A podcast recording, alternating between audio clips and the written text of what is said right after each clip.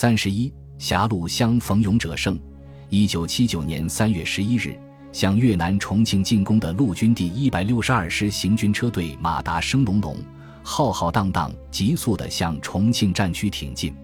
一九七九年三月十一日中午，我们步兵第四百八十六团分两个梯队开始向战区开进。因我们团里的大部队要执行迂回穿插任务，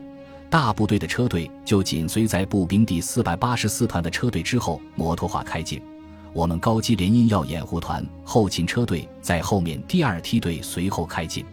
当晚，我们后续第二梯队的车队在抵达茶陵东侧的兰淮后，在公路上稍微就地停车休息了一会儿。三月十二日早上天亮后，我们的行军车队继续向重庆方向开进。三月十二日早上八时三十分左右，我们第二梯队的车队开进到越南的一个叫郎兰的地方停车待令。当时那里已经有不少车辆停在那里待机等候。大约在早上八时五十分左右，一个自称是陆军第五十四军司令部侦察处处长的人来到了我们连队的停车点。这位处长瘦个中等身材，在我记忆中好像他说是姓文。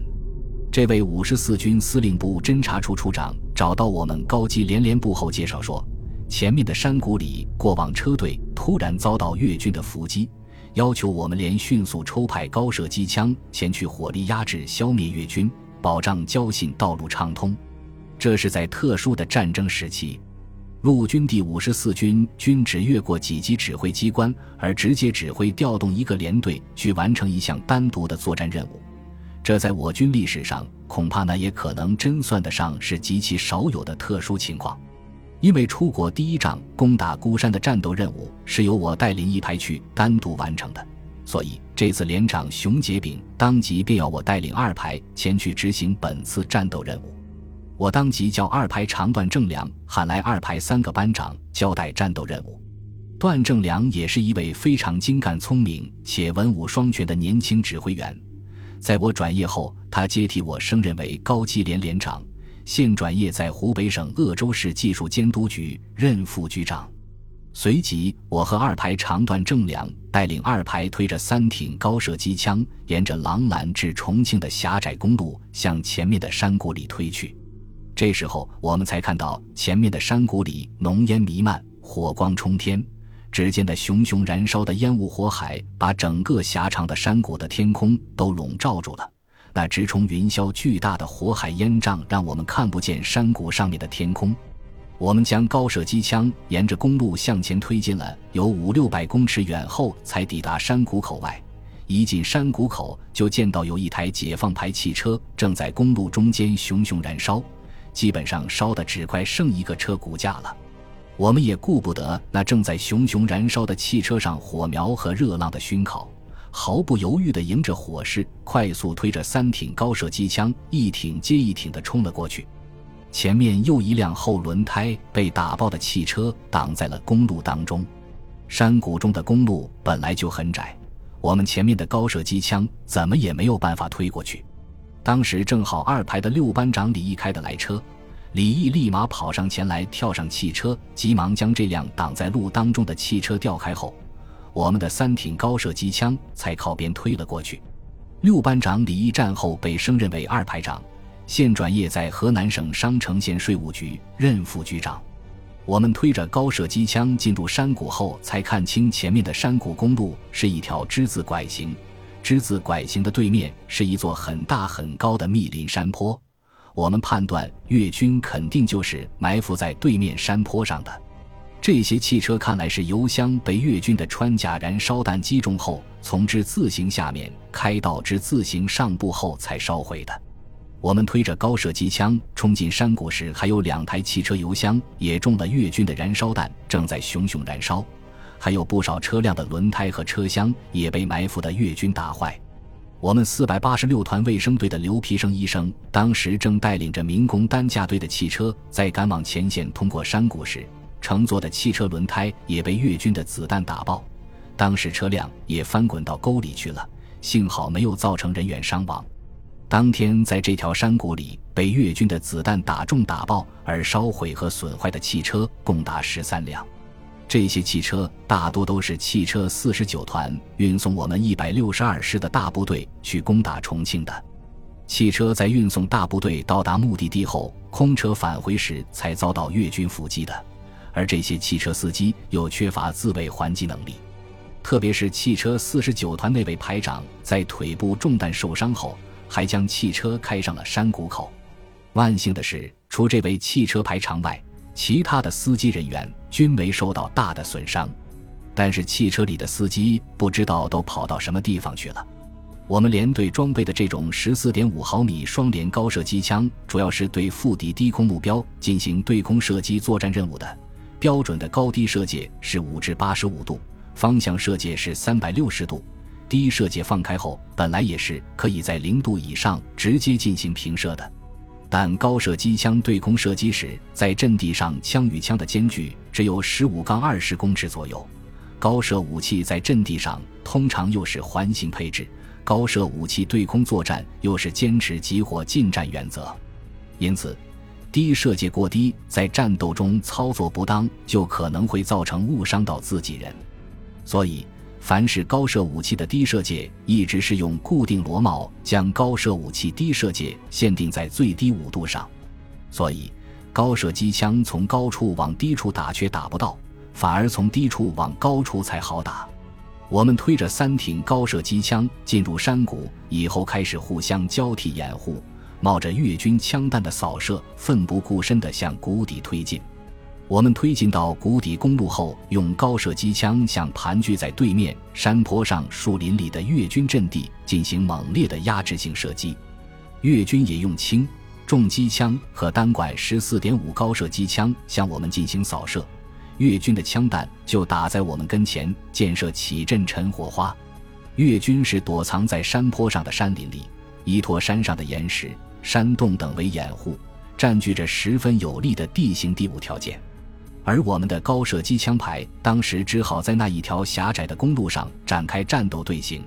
我们的高射机枪和全部人员都暴露在越军的火力之下，四周也没有任何的地形地物可做我们的任何掩护，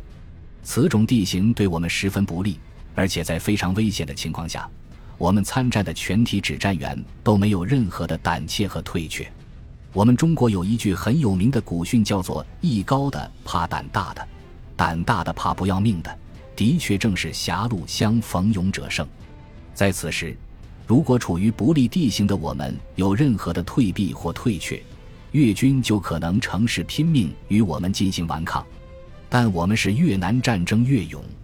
正是我们参战的勇士们勇往直前、不怕牺牲的精神、顽强的战斗作风，以压倒一切敌人的高昂战斗士气，惊呆了盘踞在对面山上的越军。战斗中的敌我双方都想凭借火力优势压倒消灭对方，战斗正在激烈进行着。越军的主阵地正在公路之自行拐弯处一棵大树对面的山头上，所有的汽车都是在这里中弹后起火的。二排有几个弹药箱都是在这里被越军的枪弹打穿，五班一个战士的军帽也被子弹擦破了一个眼。我们每挺高射机枪上自带的只有三百发枪弹，眼看就要快打完打光了。正在这十分危急时刻，连长熊杰炳与一排长白万林和三排长杨水春带着一排和三排的几挺高射机枪，也非常及时赶到进行火力支持来了。同时，还组织人员杠着备用弹药箱也赶上来支持我们了。在这个时候，我们是枪多弹足，火力猛。我们又调整了战斗队形，八挺高射机枪拉开战斗队形，以猛烈的火力向越军阵地进行压制性射击，很快就压制住了越军火力，掩护着我们的车队顺利的通过。我带领二排推着高射机枪继续往前推进。公路对面的山脚下有几间民房，听说那位汽车排长就是被埋伏在村庄里的越军用机枪扫射而受的伤。我和二排刚在那几间民房对面的一块稻田边的公路上占领阵地，做好射击准备。二排阵地前面的稻田里不断传来砰砰砰的连续爆炸声，因为爆炸声开始几声是从稻田里的软土内转出来的，声音比较沉闷，大家都还没有在意。后来才发现爆炸声离我们越来越近，这时我们才反应过来，是越军调来了六十迫击炮在炮击我们阵地。五班的一个战士耳朵上已被一块小碎弹片擦出血来了。我们立即用高射机枪向远处可能躲藏越军的山林地带进行猛烈的压制性扫射，越军后来方才停止了炮击我们的阵地。五班长聂宝群是从革命老区江西丰城县入伍的江西老表，当天全连参战指战员都表现得非常勇敢。另一个江西老表三班射手副班长熊有平的军帽也是在那棵大树下被越军子弹穿破了一个眼。但他毫不惧怕的，仍然坚定的坐在一枪手位置上，沉着稳重的操作机枪，一直坚持坚守在战斗岗位上，继续不停的向越军阵地瞄准射击。战后，三班射手副班长熊有平被荣记二等功一次。他退伍后，现在江西丰城县一个公安分局任副局长。我们的先头部队从这里通过时，没有留下战斗痕迹。看来越军是有意缺省的口袋关门战术，越军妄图扼守这一隘口要点，企图阻止我军的进攻态势。从火力配属分析，这里据守的越军至少有一个加强排以上的兵力。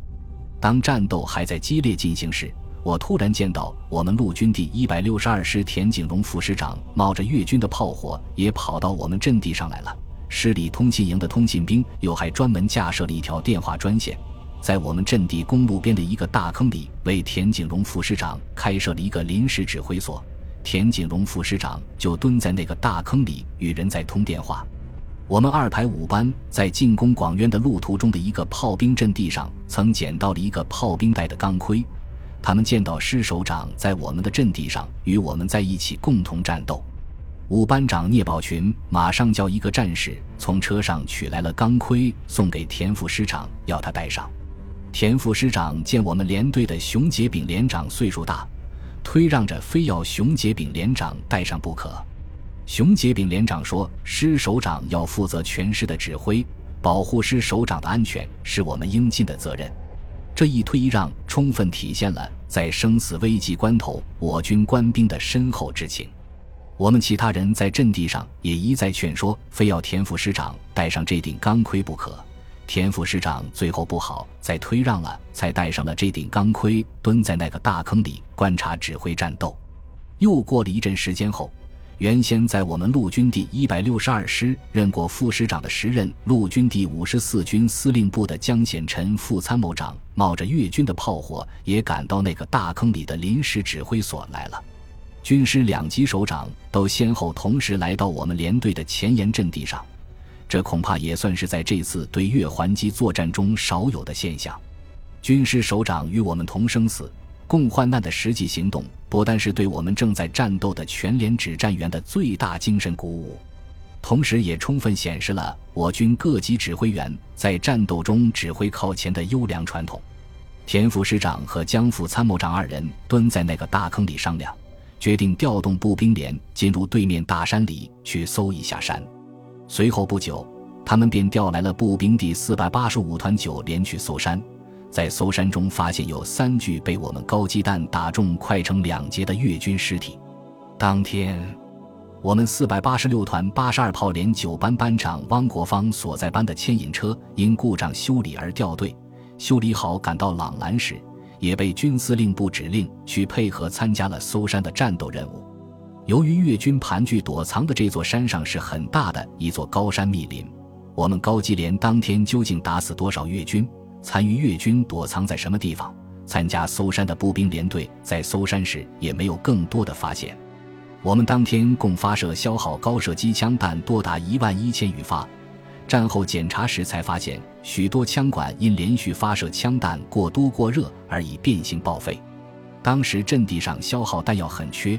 弹药车辆才开到山谷口外，由指导员张华礼在那里组织连部人员、指挥班和司机班人员压弹和冒着越军炮火送弹到阵地，炊事班人员也是冒着越军的炮火火线送饭到前线阵地来，让参加战斗的指战员们吃上了中午饭。司机班的司机杜景安和朱广义冒着越军炮火驾车将压好的弹药箱送到前沿阵地上。文书陈士俊又组织后勤人员冒着越军的炮火，将压好的备用弹药箱送到每一个枪位的阵地上。再后来，我们才知道，当天当时情形非常的紧急和非常的危险。由田景荣副师长率领的一百六十二师师后勤的二百多台后勤弹药保障车辆，韩怀志军长后升任为总参谋部副总参谋长。率领的陆军第五十四军军前指也正抵达到山谷外的开阔地域，待机通过山谷。当时，陆军第五十四军军前指示承担着负责指挥陆军第一百六十二师与陆军第五十八师会攻重庆的指挥任务。韩怀志军长还特地走到山谷口，我们连队后勤保障阵地上，观看了我们连队战士们在那里压弹和送弹的情况。韩怀志军长并向参加后勤保障的指战员表示了亲切的问候与慰问。可惜，这位1922年4月出生、1937年参加八路军的老前辈，从抗日战争中走过来的文武双全的老将军，在2003年4月因病医治无效，已经离开了人世。整个战斗从上午九时持续到下午四时，以越军的最后败退而胜利结束。正是狭路相逢勇者胜。当天，虽然越军占据着有利地形优势条件，但我们连队所有参战的指战员发扬我军不怕牺牲、英勇顽强战斗的战斗作风。我们全连所有参战官兵大家团结一心、勇往直前的士气夺人，而压倒越军。除那位汽车四十九团的那位汽车排长腿部受伤外，我们连队以零伤亡夺取了当天的战斗胜利。田景荣副师长非常赞赏我们连队的顽强战斗作风，当场表态战平时要为我们连队集体请功。但在最后战平时，因我们连队入粤参战不久，在进攻高平时因夜间闭灯行军时自己撞坏了一挺高射机枪，而造成了非战斗报损。团里不同意上报我们连队集体立功的材料。这次战斗已远离我们过去三十多年了，但我们连队的每一位战友在那场战斗中的英勇表现，至今仍让我记忆犹新，让我们永生难忘。这是我们连队自进入越南参战以来单独参加的最激烈的一次战斗，我们全连所有参战的指战员都经历了一次最严峻的生死考验。三十年来，我们总是对这次的战斗经历难以忘怀。那天。山谷里那熊熊燃烧的一辆又一辆的汽车，山谷里浓烟弥漫，火光冲天，整个狭长的山谷里尽是燃烧的烟雾火海的场景。越军的炮火在不停地向我们扫射，我们完全暴露在越军的炮火前面。可我们全连的每一位参战指战员，在那种十分不利的地形条件下，冒着越军的凶猛炮火封锁，面对着生与死的严峻考验。我们当中没有任何一个人胆小怯场，都一直不顾一切的在往前冲。我们全连指战员的这种不怕流血牺牲的精神力量、高昂的战斗士气、英勇顽强的战斗意志、勇往直前的战斗作风，三十年来一直在我脑海中不停的翻滚。正如古人曰：“天时不如地利，地利不如人和。”天时、地利都被越军占有了。而我们唯一占有的就是人和，所以，我们取得了战斗的最终胜利。还有就是那军和师里的首长，在战斗的激烈时刻，他们也不顾个人安危，也同样冒着敌人的枪林弹雨，冲到我们的阵地上来临阵指挥。在战场上，将军与士兵真正的蹲在了同一个战壕里，正是我们这支伟大军队的伟大所在。还有就是汽车四十九团的那位不知名的排长，在腿部中弹受伤的情况下，还带着伤把汽车开上了山谷。我军的这种顽强的战斗意志，在他身上得到了充分显示。回望三十年前的这场激烈的生死较量，总是让我感慨万千。